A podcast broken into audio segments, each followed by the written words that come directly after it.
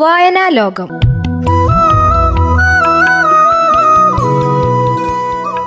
നിർവഹണം വിജോഷ് സെബാസ്റ്റ്യൻ. പ്രിയമുള്ളവരെ നമസ്കാരം. വായനയുടെ ഈ നിമിഷത്തിലേക്ക് ഹൃദയം നിറഞ്ഞ സ്വാഗതം. മലയാളത്തിലെ മികച്ച ഒരു ചെറുകഥയാണ് ഇന്ന് ഞാൻ നിങ്ങൾക്ക് പരിചയപ്പെടുത്തുന്നത്. രണ്ടായിരത്തി പതിനാറിൽ പുറത്തിറങ്ങിയ ചെറുകഥ ഉണ്ടാക്കിയ ആഘാതം നൊമ്പരം സ്പാർക്ക് ഇതുവരെ മലയാള സാഹിത്യത്തെ വിട്ടുപോയിട്ടില്ല. രണ്ടായിരത്തി പതിനാറിന് ശേഷം ഇതുപോലെ ചർച്ച ചെയ്യപ്പെട്ട മറ്റൊരു ചെറുകഥ ഉണ്ടായിട്ടുണ്ടോ എന്ന് ചോദിച്ചാൽ ഇല്ല എന്ന് തന്നെയാണ് എന്റെ ഉത്തരം. സന്തോഷ് എച്ചിക്കാനത്തിന്റെ ബിരിയാണി. രണ്ടായിരത്തി പതിനാറിൽ മാതൃഭൂമി ആഴ്ചപ്പതിപ്പിൽ പ്രസിദ്ധീകരിച്ച ഈ ചെറുകഥ മലയാള സാഹിത്യത്തെ വേദനിപ്പിച്ച് കടന്നുപോയ മലയാളികളുടെ മനസ്സിൽ നമ്പരമുണ്ടാക്കിയ ചെറുകഥയാണ്. മലയാളികളുടെ ധാരാളിത്ത ജീവിതത്തെ മലയാളികളുടെ അവജ്ഞയെ മലയാളികളുടെ മറ്റുള്ളവരോടുള്ള മനോഭാവത്തെ ഒക്കെ തുറന്നു കാണിക്കുന്ന ഒപ്പം ദാരിദ്ര്യത്തിന്റെ പട്ടിണിയുടെ മരണത്തിന്റെ വേദനയുടെ മുഖം സമ്മാനിക്കുന്ന ബിരിയാണി. തീർച്ചയായും ഓരോ മലയാളിയും വായിക്കേണ്ട വളരെ പ്രധാനപ്പെട്ട ഒരു ചെറുകഥയായി ഞാൻ ഇതിനെ വിലയിരുത്തുന്നു. നിങ്ങൾ തീർച്ചയായും വായിക്കേണ്ടതുണ്ട് ബിരിയാണി. ഇത് ബീഹാറിൽ നിന്ന് കേരളത്തിൽ ജോലിക്കെത്തിയ ഗോപാൽ യാദവിന്റെ കഥയാണ്. ഒരുപാട് ഒരുപാട് നോർത്ത് ഇന്ത്യക്കാരുടെ സ്വർഗം ഗൾഫാണ് ഇന്ന് കേരളം. അത്തരത്തിലൊരു മനുഷ്യന്റെ കഥ. ജോലിയില്ലാതെ വെറുതെ ഇരിക്കുന്ന അദ്ദേഹത്തിന് കളന്തൻ ഹാജിയുടെ വീട്ടിലേക്ക് ജോലിക്ക് കൊണ്ടുപോവുകയാണ്. ആ നാട്ടിൽ അറിയപ്പെടുന്ന കളന്തൻ ഹാജിയുടെ വീട്ടിൽ വിവാഹത്തിന്റെ ചടങ്ങുമായി ബന്ധപ്പെട്ടിനാണ് ഇദ്ദേഹത്തെ ജോലിക്ക് കൊണ്ടുപോകുന്നത്. അപ്പോ കൊണ്ടുപോകുന്ന ആൾ ചോദിക്കുന്നുണ്ട് പരിചയപ്പെടുത്തുന്നുണ്ട് ഗോപാൽ യാദവിനെ. അപ്പോൾ ഗോപാൽ യാദവ് പറയുന്നുണ്ട് ഞാൻ കൽക്കരി ഖനിയിലാണ്. അദ്ദേഹം അദ്ദേഹത്തിന്റെ ഭാര്യയെ ഓർക്കുന്നു. മാതങ്കിയെ കൽക്കരി ഖനിയിൽ വെച്ചാണ് മാതങ്കിയെ പരിചയപ്പെടുത്തുന്നത്. കൽക്കരി ഖനിയിലെ യാതന എന്ന ജീവിതം ഗോപാൽ യാദവിന്റെ ഓർമ്മയിൽ വരുന്നു. കൂടെ തൊഴിൽ ചെയ്ത ജീവനക്കാരൊക്കെ മരിക്കുന്നത് ഗോപാൽ യാദവിനെ ഓർമ്മ വരുന്നു. ദിവസം കിട്ടുന്ന പത്ത് രൂപയെ ഓർമ്മ വരുന്നു. അദ്ദേഹത്തിന്റെ വീട്ടിലെത്തുമ്പോൾ കലന്തൻ ഹാജിയുടെ വീട്ടിലെത്തുമ്പോഴാണ് മനസ്സിലാവുന്നത്. അവിടെ കുഴി കുഴിക്കാനാണ് ഇദ്ദേഹത്തെ വിളിച്ചിട്ടുള്ളത്. കളന്തൻ ഹാജിയുടെ ചെറുമകൻ പറയുകയാണ് ഒരാൾ പൊക്കത്തിൽ ഒരാൾ വീതിയിൽ കുഴി കുഴിച്ചോളൂ. കുഴി കുഴിക്കുമ്പോ കളന്തൻ ഹാജിയുടെ വീട്ടിൽ നിന്ന് നല്ല ബിരിയാണിയുടെ മണം വരികയാണ് ബസ്മതി അരിയുടെ മണം. ഗോപാൽ യാദവിന് വീണ്ടും തന്റെ ഭാര്യയെ ഓർമ്മ വരുന്നു മാതങ്കിയെ ഓർമ്മ വരുന്നു. മാതങ്കിക്ക് ആറുമാസം ആയപ്പോഴാ ആറുമാസം ഗർഭിണിയായപ്പോഴാണ് മാതങ്കിക്ക് ഈ ബസ്മതി അറിയോട് സ്നേഹം തോന്നിയത് ഇഷ്ടം തോന്നിയത്. കടയിൽ കണ്ടപ്പോ വാങ്ങിക്കാൻ വേണ്ടി ആവശ്യപ്പെട്ടു. പണമില്ലാത്തതുകൊണ്ട് ഒരു അമ്പത് ഗ്രാം ബസ്മതി അരി മാതങ്കിക്ക് വാങ്ങി നൽകുന്ന ഗോപാൽ യാദവ്. മാതങ്കി വീടെത്തുന്നവരെ ആ അരി ചവച്ചുകൊണ്ടേയിരുന്നു. കുഴി വെട്ടിക്കൊണ്ടിരിക്കുമ്പോൾ സെൽഫി എടുത്തുകൊണ്ട് ഇന്റർനെറ്റിൽ തപ്പിക്കൊണ്ട് സിനാൻ ചോദിക്കുകയാണ് എവിടെയാണ് താങ്കളുടെ സ്ഥലം? ലാൽ മാത്തിയ. ഇന്റർനെറ്റിൽ പരിധി നോക്കി സിനാൻ പറഞ്ഞു അങ്ങനെ ഒരു സ്ഥലം ബീഹാറിലല്ലോ. ഉണ്ടല്ലോ. സിനാൻ പറയുകയാണ് അതിപ്പോ ജാർഖണ്ഡിലാണ്. ഗോപാൽ യാദവ് അന്തം വിടുന്നു. തന്നെ പോലെ തന്റെ നാടും നാട് വിട്ടിരിക്കുന്നു. തന്നെ പോലെ തന്റെ നാടും നാട് വിട്ടിരിക്കുന്നു. അരക്ഷിതാവസ്ഥയിൽ ജീവിക്കുന്ന ഓരോ ഇന്ത്യക്കാരന്റെയും വേദനിക്കുന്ന ഒരു ആത്മകഥം. ഒരു നെടുവീർപ്പിടാൻ മാത്രമേ ഗോപാൽ യാദവിന് സാധിക്കുന്നുള്ളൂ. അദ്ദേഹം കുഴിയെടുക്കുകയാണ് ആവേശത്തോടെ. ഇത്രയും ആഴത്തിൽ കുഴികൾ എടുത്തത് കണ്ട് അദ്ദേഹം തന്നെ അത്ഭുതപ്പെടുകയാണ്. അപ്പോഴതാ കുറെ വീപ്പ നിറയെ എല്ലിൻ കഷ്ണവും ബിരിയാണി ബാക്കികളും കൊണ്ടേയിടുന്നു വീപ്പകൾ എണ്ണി ഒന്ന് രണ്ട് മൂന്ന് പിന്നെ എണ്ണാൻ നിന്നില്ല. പൊട്ടിക്കാത്ത ദം പൊട്ടിക്കാത്ത ബിരിയാണി പോലും കൊണ്ട് ഇടുകയാണ്. ആ ബിരിയാണി ചവിട്ടി അമർത്താൻ സിനാൻ പറയുകയാണ്. ആ ചവിട്ടി അമർത്തുമ്പോൾ ഗോപാൽ യാദവിന് അതിൽ നിന്ന് കരച്ചിൽ കേൾക്കുന്നു. ബസ്മതിയുടെ കരച്ചിൽ. അങ്ങനെ കേൾക്കുന്നതായിട്ട് തോന്നുന്നു. എന്നാലും മാതങ്കിയെ ഓർത്തുകൊണ്ട് തന്റെ ദാരിദ്ര്യത്തെ ഓർത്തുകൊണ്ട് ബിരിയാണിയെ ചവിട്ടി ചവിട്ടി അമർത്തുന്ന ഗോപാൽ യാദവ്. ഈ ചെറുകഥയുടെ അവസാന ഭാഗം വായിക്കാതെ എനിക്ക് ഇതിലെ വികാരം നിങ്ങളിലേക്ക് പകരാനാവില്ല.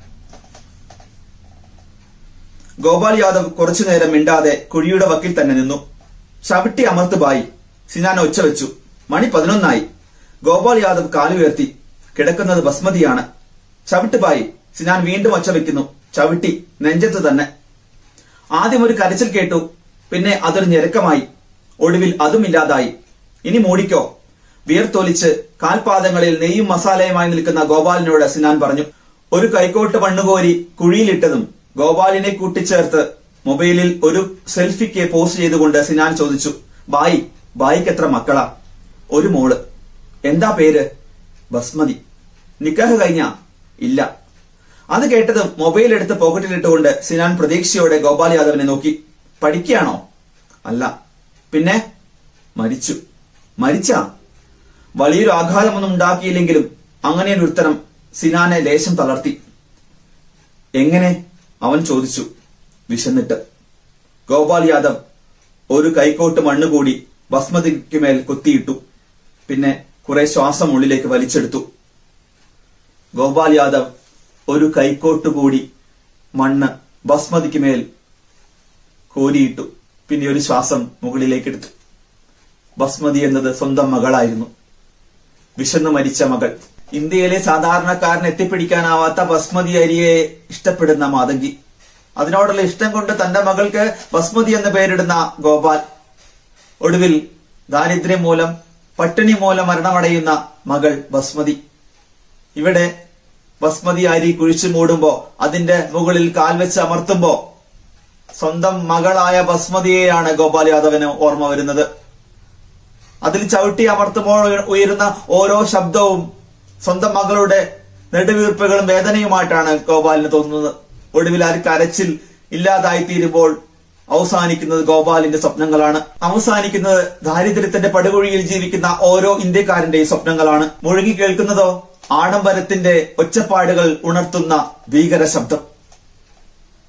മലയാളിയുടെ ഈ ആഡംബര സ്വഭാവം തീർച്ചയായും കുറേയധികം സാമൂഹിക പ്രശ്നങ്ങൾ ഈ നോവൽ ചർച്ച ചെയ്യുന്നുണ്ട്.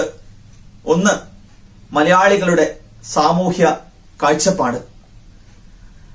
പ്രത്യേകിച്ച് നോർത്ത് നോർത്ത് ഇന്ത്യയിൽ നിന്നൊക്കെ വരുന്ന ആളുകളോട് നമ്മൾ കാണിക്കുന്ന പുച്ഛം കലർന്ന മനോഭാവം. ഗൾഫിൽ പോകുന്ന മലയാളിയുടെ അവസ്ഥയാണ് ഇവർക്കുണ്ട് ഉള്ളതെന്ന് ഒരിക്കലും ഇവിടെയുള്ള മലയാളികൾ ഓർക്കാറേയില്ല. അവരുടെ വേദനകളെ പരിഗണിക്കാതെ മാക്സിമം ചൂഷണം ചെയ്യുന്ന മലയാളി മനസ്സിനോടുള്ള ഒരു ചോദ്യമാണ് ഈ ചെറുകഥ. രണ്ടാമത് ചർച്ച ചെയ്യപ്പെടുന്നത് തീർച്ചയായും മലയാളിയുടെ ധാരാളിത്തമാണ്. ആഡംബര സ്വഭാവമാണ്. ഈ കാലഘട്ടത്തിലെ സാമൂഹ്യ പശ്ചാത്തലത്തിൽ മലയാളി സ്വന്തം സഹജീവിയെ മറന്നുപോകുന്നു. പട്ടിണിയുള്ള ദാരിദ്ര്യമുള്ള ഒരുപാട് മുഖങ്ങൾ നമുക്ക് മുമ്പിൽ തെളിഞ്ഞു വരുന്നുണ്ടെന്ന് ഒരിക്കലും നമ്മൾ ഓർക്കാറില്ല. അത്തരം മലയാളി മനസ്സോ മനസ്സുകളോടുള്ള ചോദ്യമാണ് ഗോപാൽ യാദവ് ഉയർത്തുന്നത്. തീർച്ചയായും മലയാളികൾ വായിക്കേണ്ട ചർച്ച ചെയ്യേണ്ട ഒരു ചെറുകഥയാണ് ബിരിയാണി. ഈ ബിരിയാണി എന്ന ചെറുകഥ ഇത്തിരി വിവാദം ഉണ്ടാക്കിയിട്ടുണ്ട് ഏതോ വിഭാഗത്തിനെ താഴ്ത്തിക്കെട്ടാനാണ് ഇങ്ങനെയൊരു കഥയുണ്ടാക്കിയതെന്ന് പറഞ്ഞു. അങ്ങനെ ഒരു താഴ്ത്തിക്കെട്ടലോ അങ്ങനെ ഒരു വിഭാഗത്തിന്റെ ആഡംബര ജീവിതവും അല്ല ഇതിൽ തെളിഞ്ഞു വരുന്നത്. ഇതിലെ വില്ലൻ വിശപ്പാണ്. ഇതിലെ വില്ലൻ ബിരിയാണി എന്ന വിഭവമാണ് ഒരുപക്ഷെ മലയാളികളുടെ ധാരാളിത്തത്തിന്റെ ഒരു സൂചകമായി ബിരിയാണിയെ കാണാം. ആ ഒരു വിഭവത്തെ കാണാം. നാഗരികതയുടെ ആസുരതയിൽ നിന്ന് നാഗരികതയുടെ ആഡംബര സ്വഭാവത്തിൽ നിന്ന് മാറി നിന്നുകൊണ്ട് മനുഷ്യത്വത്തിന്റെ ഒരു സ്നേഹമുഖം കാണിക്കാൻ നമ്മളെ പ്രേരിപ്പിക്കുന്ന ചെറുകഥയാണ് സന്തോഷ് എച്ചിക്കാനത്തിന്റെ ബിരിയാണി. ബിരിയാണി എന്ന ചെറുകഥ ഉൾപ്പെടുന്ന ഒരു കഥാസമാഹാരം ഡി സി ബുക്സ് പബ്ലിഷ് ചെയ്തിട്ടുണ്ട്. ബിരിയാണി എന്ന ഈ ചെറുകഥാ സമാഹാരത്തിലെ മറ്റു കഥകൾ കൂടി വായിക്കേണ്ടതുണ്ട്. വളരെ ശ്രദ്ധേയമായ കഥകളാണ്. ബിരിയാണി ഉണ്ടാക്കിയ വേദനയിൽ ചിലപ്പോൾ നമ്മളത് മറന്നുപോകും.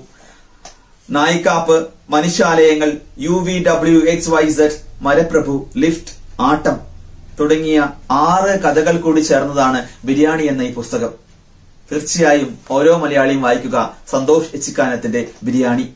ബിരിയാണി എന്ന ലളിതമായ കഥയുടെ അവസാനത്തുള്ള ഒരു ട്വിസ്റ്റാണ് നമ്മളെ ഞെട്ടിപ്പിക്കുന്നത്. ഒരുപക്ഷെ ലാസ്റ്റ് ഒക്കെ എഴുതുന്ന എഴുതിയ ഓ ഹെൻറിയുടെ കഥകളിലൊക്കെ കാണുന്ന തരത്തിലുള്ള ഒരു അവസാനത്തിൽ വരുന്ന ട്വിസ്റ്റ് ആ ഒരു ട്വിസ്റ്റ് നമ്മളെ ഞെട്ടിപ്പിക്കും. ബിരിയാണി ഉണ്ടാക്കിയ അവസാന ഭാഗത്തെ ഈ ട്വിസ്റ്റ് ബിരിയാണി എന്ന ഈ ചെറുകഥയിലെ അവസാനത്തെ ഞെട്ടൽ നമ്മളിൽ ഉണ്ടാക്കുന്ന കണ്ണീര് ആ പുസ്തകത്തിലെ അക്ഷരങ്ങളെ മായ്ക്കും വിധമാണ്. ഈ കഥ വായിച്ചു തീരുമ്പോൾ നമുക്ക് കണ്ണിന് മങ്ങലുണ്ടാവും. അക്ഷരങ്ങൾ മാഞ്ഞു പോയതായി തോന്നും. അങ്ങനെ അക്ഷരങ്ങളെ മായ്ക്കുന്ന വിധത്തിലുള്ള ഒരു നൊമ്പരം തീർക്കുന്ന ഈ ചെറുകഥ. ബിരിയാണി. തീർച്ചയായും വായിക്കുക.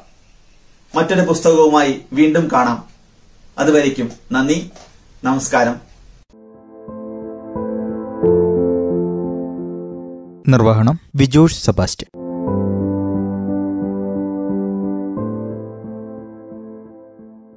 വായനാ ലോകം